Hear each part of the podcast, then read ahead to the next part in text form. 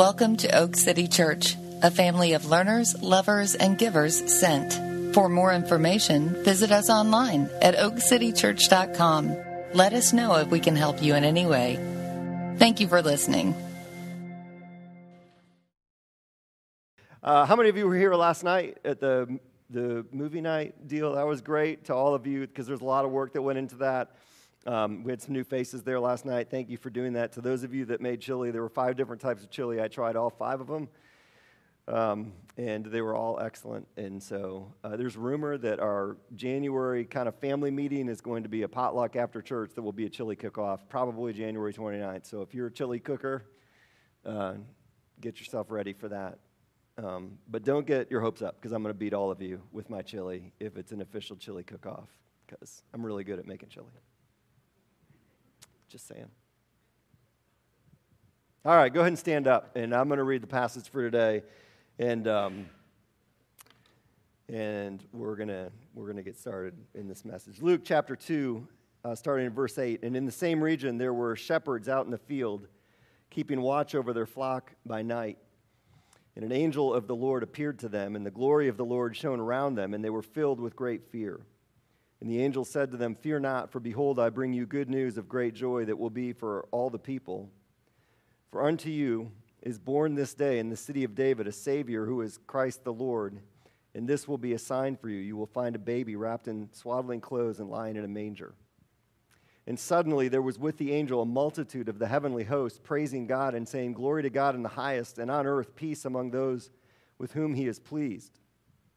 When the angels went away from them into heaven, the shepherds said to one another, Let us go over to Bethlehem and see this thing that has happened, which the Lord has made known to us. And they went with haste and found Mary and Joseph and the baby lying in a manger. And when they saw it, they made known the saying that had been told them concerning this child, and all who heard it wondered at what the shepherds had told them. But Mary treasured up all these things, pondering them in her heart. And the shepherds returned, glorifying and praising God for all they had heard and seen as it had been told them. This is the word of the Lord.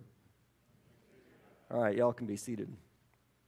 We've been in a series the, this fall on presence, on really what's the theme of the Bible is God's presence and His presence with us and our relationship with Him. Uh, and in the in the beginning in the garden with Adam and Eve, we've got perfect the perfect presence of God, perfect relationship with God. It is the thing that we're all looking for what we're made for, what we will not be satisfied until that is restored. And then we see how um, sin, our decision to trust ourselves more than God, creates distance between us and God, and then us and each other. And with the story of Noah, how that eventually creates its own hell. And then in Abraham, he makes the promise to restore that perfect presence uh, with him. But now we live in a disrupted presence, and so we went through some stories that look at that disrupted presence. And, and, knowing when we started the series that Advent fits in with this because we're, Advent leads to the the physical incarnation of God in Christ. And so he's made himself present with us again uh, at the Advent. But as Ken talked about last week, and I alluded to the week before, prior to Jesus showing up on the scene, there was 400 years of silence. Um, someone pointed this out to me. There's two, two times between Genesis and Exodus, there's 400 years of silence. And then between Malachi and Matthew, uh, the end of the Old Testament and the beginning of the New Testament, there's 400 years um, where we don't have re- anything recorded of what God does with Israel. And so that's four, 400 years is a long time. it's 400 years of no prophetic messages, 400 years of, as Ken went through, turmoil for the nation of Israel, 400 years uh, of waiting.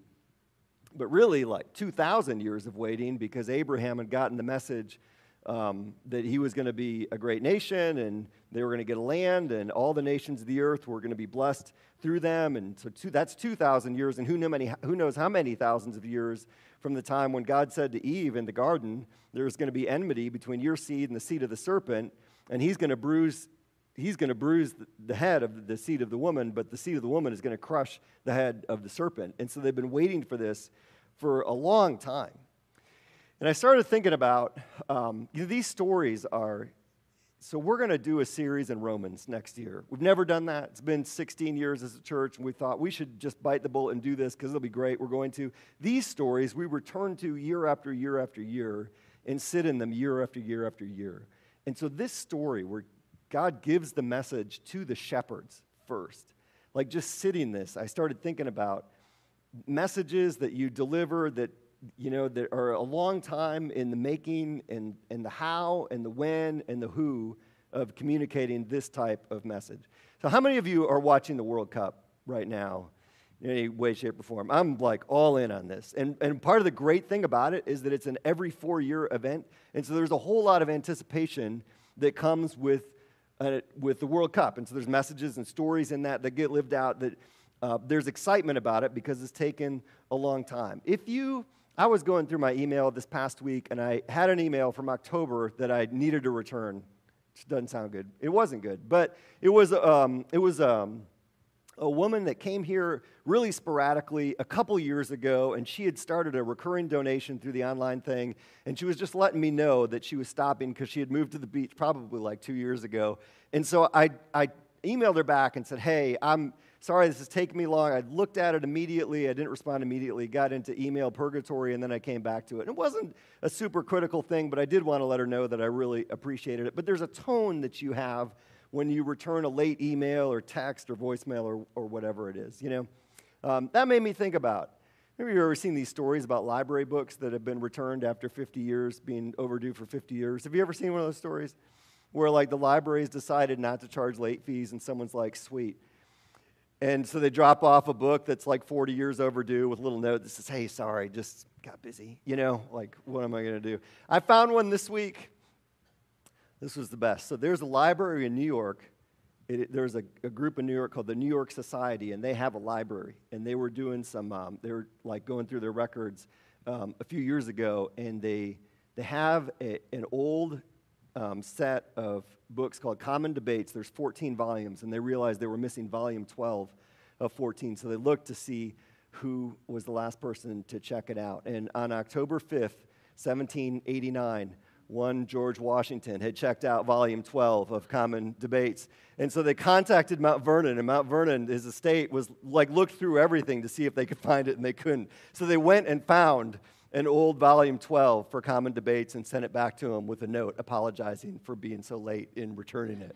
You know, like there's a way that you that you do that when you're late. I don't know, I don't think God is necessarily late. It might seem like that to us, but how you handle this bit of information matters. Like we've been waiting 2,000 years for Jesus to come back. I don't think Jesus is going to come back in the clouds and say, hey guys, sorry I'm late. I was binge watching The Chosen or whatever Jesus would binge watch. You know what I mean?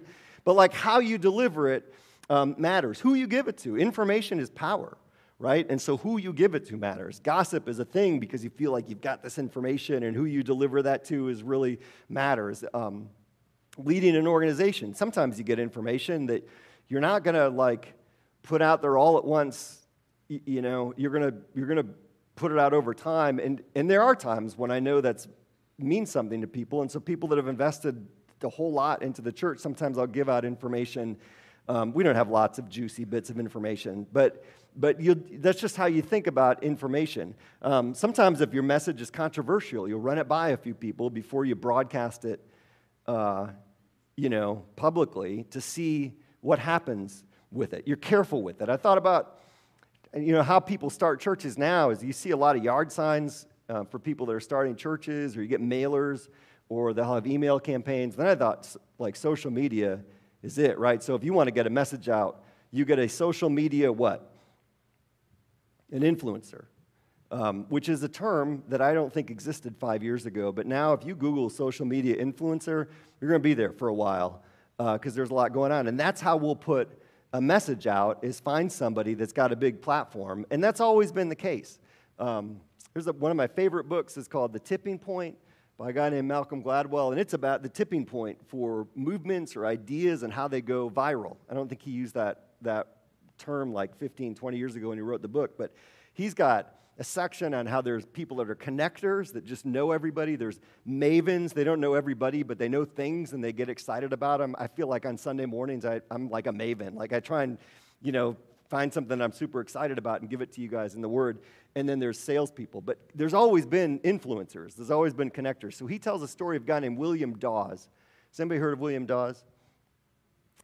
Uh, William Dawes was the guy that on the eve of the American Revolution got the scoop that the British were coming And so he rode through the Massachusetts countryside and told everybody the British were coming, and he raised the militia so the next day we could fire the shot heard around the world and, and, and send the British back over the ocean, right? And you're thinking it wasn't William Dawes, it was who?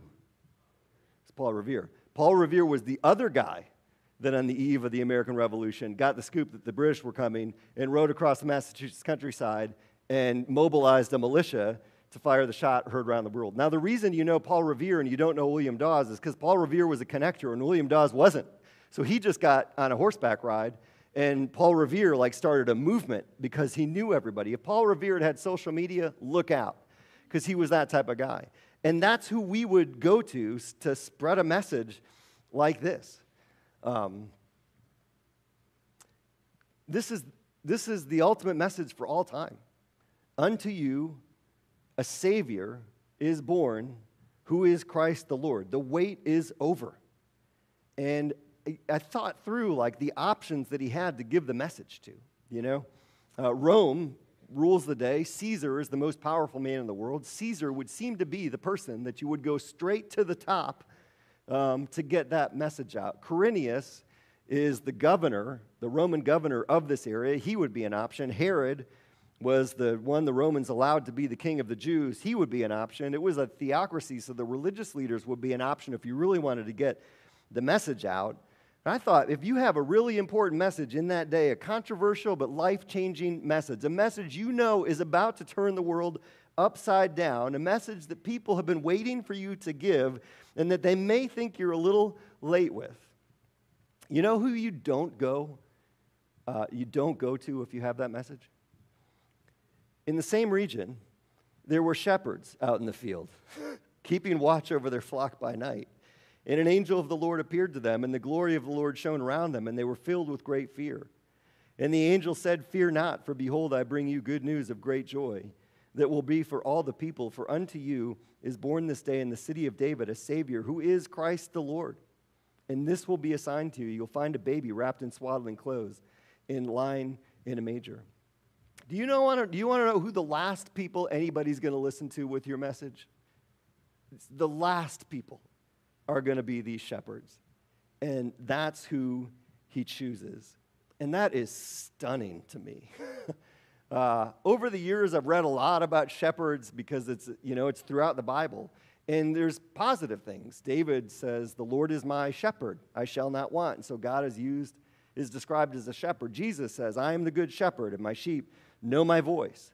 And so he's described as a shepherd. But, but so many times in the Bible and in that day, shepherds were, were like the underclass, not even low class, but like the underclass. In, um, in the story of Joseph in Genesis, when he ends up in Egypt and his family comes down, uh, he tells them, like, hey, let's keep the shepherd thing on the down low because the Egyptians hate shepherds. They despise them, they disdain them. Um, in Jesus' day, rabbis would commentary in the Old Testament, and so we've got some of that commentary, and they regarded shepherds as dishonest and prone to violating the Jewish law. One passage describes them as incompetent. Another one says no one should ever feel obligated to rescue a shepherd who has fallen into a pit.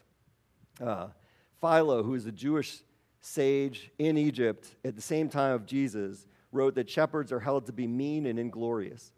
Uh, there's a more contemporary author who's gone through these documents and says that shepherds were deprived of all civil rights. They couldn't fulfill judicial offices or be admitted in court as witnesses, which is like, like felons in our day. Um, he wrote to buy wool, milk, or a baby goat from a shepherd was forbidden on the assumption that it would be stolen property. Uh, uh and he wrote, the rabbis in that day asked with amazement how, in view of the despicable nature of shepherds, one can explain why God is called my shepherd. That's who God gives the message to. I started thinking about, and this is a little dicey, but like who that would be now. If, if God were to find a comparable, thought of group of people to the shepherds, um, who would it be that, that we really put look down on like that? John and I were driving back from um, the mountains last week, and he was talking about the church that he pastored in Johnson City for a long time, and saying if he had to do that over again, like they ended up in in the mountains in Appalachia with just unbelievable extreme poverty, and he would have focused his church more on meeting the needs of those folks. But those were literally hillbillies. And those are the types of people that, like, he would give the message to. Uh, in our day, more and more over the last few years, there are people at, at, at um, like highway exits or street corners all the time. It seems like the homeless population is just blown up. I was there's a Lidl around the street from my house, and I was going to get something the other night, and there was a family outside the Lidl, um, you know, that had a sign said, "Please help," and I, those are folks that that are on the uh, they're on the underside of things, and I think that's who we would give it to. I mentioned felons, like that's the comparable what migrant workers probably people that, that we wouldn't listen to, we don't listen to, we don't pay attention to. They become like background stuff. That's what the shepherds were, and that's who Jesus gave the message to. And I don't think about this much, but like meditating on this passage, I realized like I think God would come to social media influencers or megachurch pastors or politicians or Elon Musk or Jeff Bezos, people with a huge platform and an opportunity to get the message out as quickly and as broadly and that people would listen to. But instead, he goes to these shepherds, and the whole story is so low key a virgin birth to an unwed teenage mother from a podunk town, and the contrast between what we would intuitively do and what he does is stunning to me. And I think it should be to you, and I think it means something. So I'm just going to give you three things that I think about why he chose the shepherds. And the first one is this that the shepherds feared God. The shepherds feared God. So, in the same region, there were shepherds in the field keeping watch over their flock by night. An angel of the Lord appeared to them, and the glory of the Lord shone around them, and they were filled with great fear. On the one hand, this is kind of what happens when you see an angel is you're filled with great fear. And in these gospel accounts, um, angels appear to Zechariah and they appear to Mary, and there's a pattern with it that there's an appearance and there's fear and a command not to fear, and then uh, a pronouncement of news and a sign that will confirm the news. And so it's running according to um, a script. I think how, how much you fear the one bringing the message is reflected in what you do with the message that you've received. So sometimes we can receive a message and have some fear, but it doesn't lead to any action. I started thinking about um, climate change and like the amount you fear that message is is like evidenced by what you do with the message and how much you act upon the message. I don't really want to get into that. uh, but I'll say this like, part of that for me is predicated on people giving messages over long periods of times, the catastrophes that didn't happen. So when I was a kid, I can specifically remember hearing this that we were going to run out of fossil fuels in 20 years. It's been more than 20 years since I've been a kid, and we seem to have an abundant supply of fossil fuels, and that, you know, is part of the problem. And so that didn't happen. Those same people told me that we would be using the metric system within 10 years, and so you don't need to worry about inches and yards and miles and stuff like that. That didn't happen. This book came out right before I was born, The Population Bomb. I don't know if anybody's ever heard of this book. The, the little sub thing there is while you're reading these words, four people will have died of starvation, most of them children.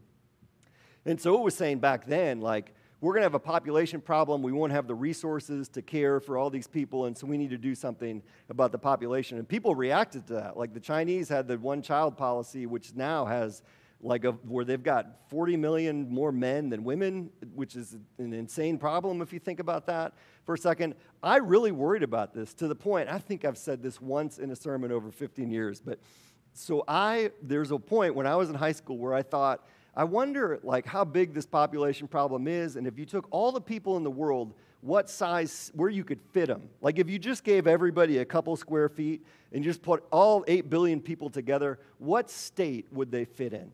You got a guess? Texas? Any other guesses? You've heard this before, haven't you? Or else you did the math yourself. It's like half of Rhode Island you could fit 8 billion people. Because I thought we could work this like a snow globe. God could just shake it up. We'd all end up in different places. I thought that'd be fun. Uh, like, how, how, how scared you are of a message is indicated by the action that you take. And, and the shepherds acted. because they feared the one that gave them the message. The other options for who he could have given the message to, they didn't fear the message. So Herod would be an option. He was the king of the Jews. Herod was legend, man, and the stuff that he did and accomplished. He could get, he was a Jeff Bezos or an Elon Musk in his day with the things that he built. But God did, um, the, the Magi, the wise men, came to Herod and say, Hey, we saw a star, and um, we know that the king of the Jews has been born. And Herod's like, I'm the king of the Jews, and I haven't had a baby lately, so what are you talking about? And sends them out. It says, Herod heard this, he was troubled, and all Jerusalem with him, assembling all chief priests and scribes of the people. He inquired of them where the Christ was to be born.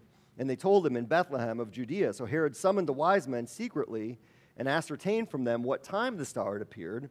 And he sent them to Bethlehem, saying, Go and search diligently for this child, and when you found him, bring me word that I too may come and worship him.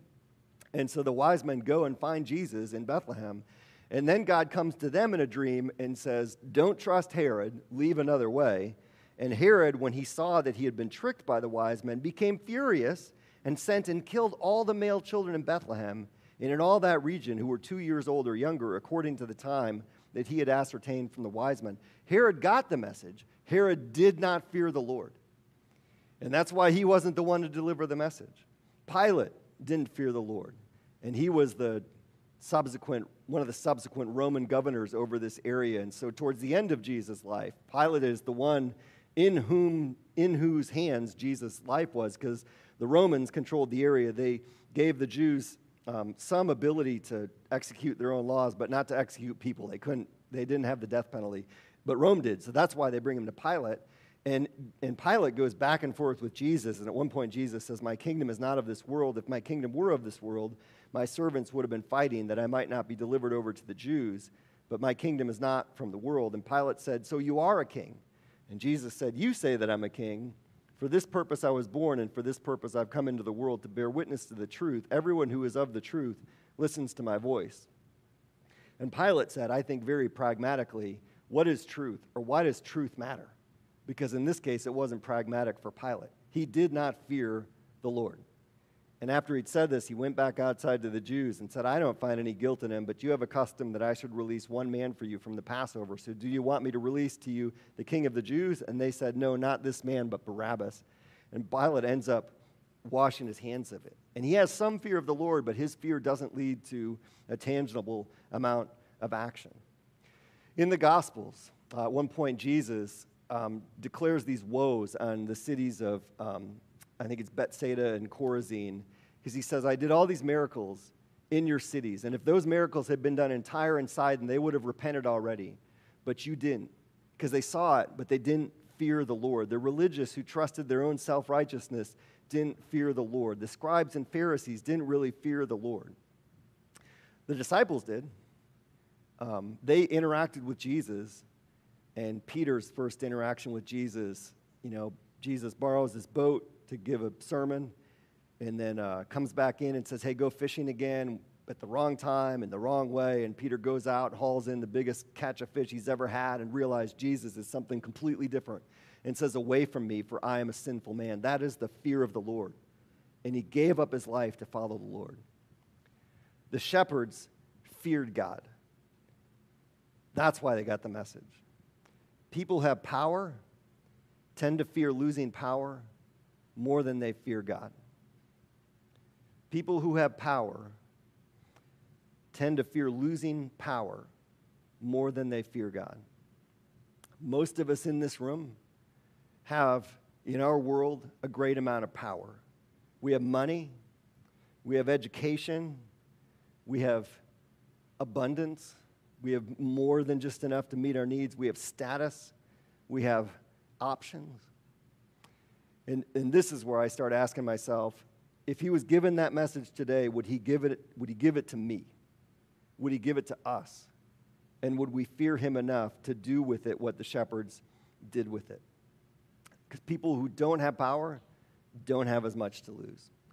And so, my, my second point on the shepherds is they didn't have a lot to lose. Um, the angel said to them, and that's why they got the message Fear not, for behold, I bring you good news of great joy. This will be for all the people. For unto you is born this day in the city of David a Savior, who is Christ, the Jewish Messiah, the Lord. It's a Greek word, kurios. And this will be a sign for you. Find a baby wrapped in swaddling clothes, lying in a manger. Um, so he is a Savior, he is a Messiah, and he is the Lord. In order to appreciate a Savior, you have to, you have to be willing to admit that you need to be saved. So this week, um, in the weekly email, which if you're new, you should sign up for. If you have trouble getting that, just let us know and we'll, we'll get you hooked up. But I put just something I've been um, paying attention to throughout the week. And this week it was a podcast called the Confronting Christianity Podcast. There's a book that's been out on the shelf for a while now called, um, I think it's 12 Hard Questions the World's Largest Religion Needs to Be Able to, needs to, be able to Confront by Rebecca McLaughlin, who I think is a great voice right now um, to our culture about you know, the, ver- the veracity of the Christian faith. And so she started a podcast that I don't even know about, but Micah told me about. And the podcast is, the episode I listened to was great. It was about, um, it was about why, I think it was titled, Why God Cares Who We Sleep With.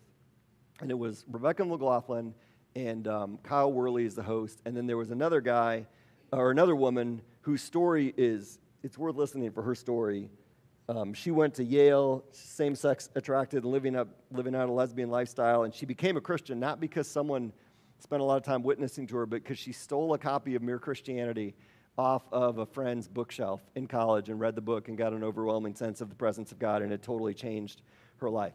And they get in this conversation about the emphasis right now in culture being being about being your most authentic self, and you have to be your most authentic self, and the presumption that being your most authentic self is a really good thing.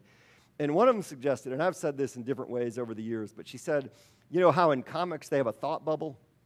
Like, and then what is going on in their mind? She's like, what if we had a thought bubble over our heads at all times, and so people could just see what we're thinking all the time? On a scale of 1 to 10, how horrifying is that thought? Right? Like a 23. And they're talking in, in context of does God care who we, why does God care who we sleep with? So sexual attraction.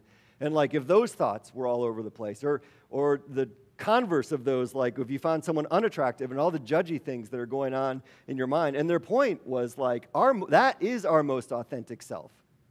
That's it. Is that a good or a bad thing? I don't want that out there. That's a bad thing. And we like we can't you could say like lighten up, that's just who we are, like we can't change it, but that is exactly the point. we can't change it, but it needs to be changed. And only he can change it. We need to be saved from our most authentic self in so many ways. Um, but, but we can pull it together on the outside. And this makes me think of Jesus saying, um, You clean the you clean the outside of the cup, but the inside is, you know, full of awful things. We can clean it up enough on the outside that we think it's not a problem on the inside and that we don't need a Savior. But we need a Savior.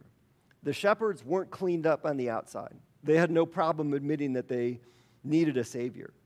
And so the message mattered to them.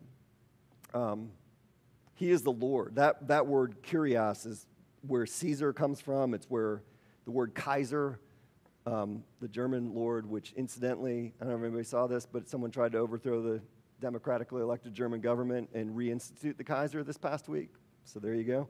Um, it's where it comes from. And Luke sets up this uh, interaction between the angels and the shepherds. Right before this, the beginning of Luke 2, in those days, a, a decree went out from Caesar Augustus that all the world should be registered. That's a census. It was the first registration when Quirinius was governor of Syria, and all went to be registered. So three times census, census, census. Registered, registered, registered, which is a way of saying the Caesar, um, like, had the whole world in his hands. He controlled everybody.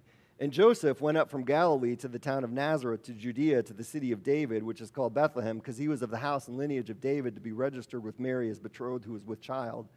And so Caesar could move people around like, you know, pawns on a chessboard wherever he wanted them to go. But in the midst of that, Joseph goes up. It says that he is of the lineage of David, who was also a king. Um, and so while they were there, the time came for her to give birth, and she gave birth to her firstborn son and wrapped him in swaddling clothes and laid him in a manger because there was no place for them at the inn. He starts with Caesar, and he ends up with Jesus, who there's no place at the end. Caesar controls everything, but there's no place for Jesus. And he is setting this up like, uh, like, a, like an old Clint Eastwood spaghetti western showdown type thing between the Caesar, who thinks he's the king, and Jesus, who is the true king. And Caesar was king, ruler of the world in ways that we cannot conceive. His, um, his great uncle was Julius Caesar. His, his name meant Commander Caesar, son of God, the venerable. There's an inscription that they've found recently in Turkey about him Divine Augustus Caesar, son of a God, imperator of land and sea, the benefactor and savior of the whole world. People would say there's no other name under heaven by which people can be saved but that of Caesar. People would greet each other in the streets by saying, Caesar is Lord. They announced the birthday of Caesar each year as the gospel, the good news to the empire, and it was cause for a party. And here comes little old Jesus. And the language parallels are obvious. Jesus is the Son of God, He is the true Savior of the world. The birth of Jesus is the true gospel. And He sets up this contrast. There are these people at the top but God says, But I'm starting down here at the bottom. And you people at the top are going to come along, and you're welcome to come along. Um, but the people with less to lose are the ones that are more likely to follow. And that's echoed throughout the Bible and in the New Testament. When Jesus says, Blessed are the poor in spirit, for theirs is the kingdom of heaven. I thought about that a bit this week, and I thought, it's probably um, they value the kingdom of heaven, those who are poor of spirit, because they're not so full of themselves and obsessed with their own kingdom. And so there's more space for the kingdom of God to mean everything. Uh, in Philippians 2, if there's any encouragement in Christ, any comfort from love, any participation in the Spirit, any affection and sympathy, complete my joy by being of the same mind, having the same love, being in full accord and of one mind. Then he says, Do nothing from selfish ambition or conceit, but in humility count others as more significant um, than yourselves. Let each of you look not only to his own interest, but also the interest of others. Have this mind among yourselves, which is yours in Christ. Don't do anything from selfish ambition or conceit.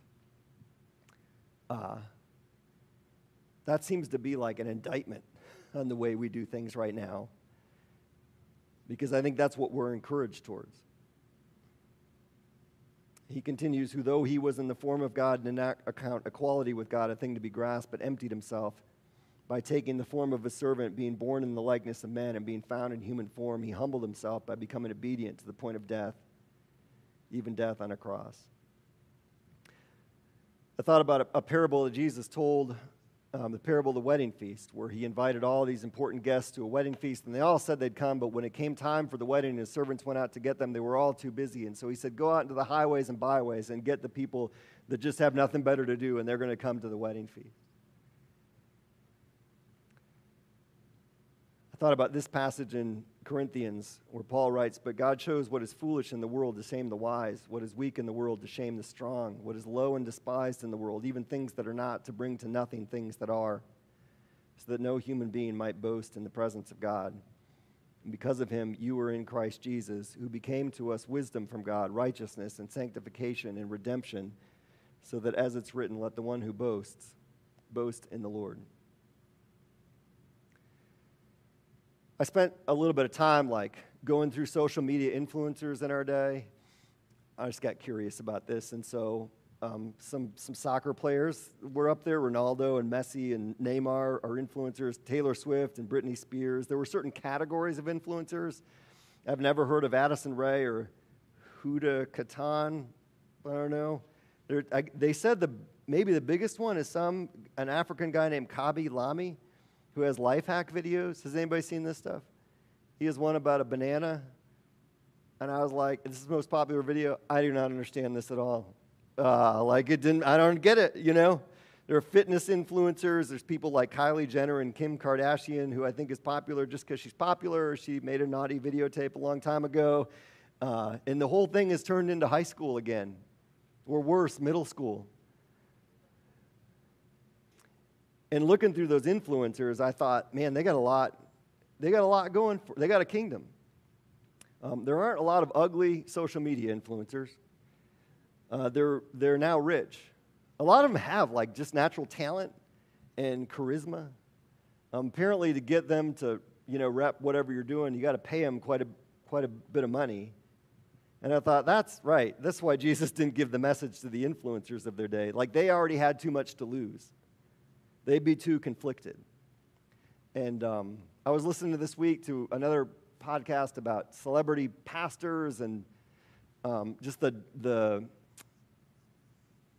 um, the things to be, con- the dangers in that, in creating celebrity in a ministry uh, environment. And they got talking about how we have a desire for Christian social media influencers because we think that'll, that'll help, you know? And I remember, do you remember when Kanye was a Christian for a minute? During COVID, and he was leading worship at some church. And he came out with that album, was like, I can worship to that album, you know? And I remember telling my kids, look, Kanye is, I was doing it. Like, if these people up here, and God just doesn't think that way. And Kanye, being a Christian social media influencer, did not work out well for us. Um, that's not the way he does it. He went to the shepherds because they didn't have a lot to lose. And honestly, we don't have a lot to lose either, but we can get fooled into thinking that we do. And I'll make one last point about the shepherds. They were willing um, to go share that message with others. So the angels went away from, from them into heaven. The shepherds said to one another, Let's go. let's go. Uh, let's go to Bethlehem. Let's see this thing that has happened, which the Lord has made known. I never read it like this, but I wonder if this is how it is. To us. He made it known to us. And they went with haste right away and found Mary and Joseph and a baby lying in a manger. And when they saw it, they made known the saying that had been told them concerning this child. And all who heard it wondered at what the shepherds told them, which made me wonder if all our nativity scenes are wrong. Because they all have Mary and Joseph and a baby and some animals and the shepherds, and that may be the wise men, you know what I mean? But all who heard it, which I think there's more than that. But Mary treasured up all these things, pondering them in their heart. And the shepherds returned, glorifying and praising God for all they heard and seen as it had been told them. Uh, over time, I made an observation that uh, when it comes to finances, the people that are the quickest to share what they have are poor people. And so that's counterintuitive because you think the more you have, the more likely that you are to share.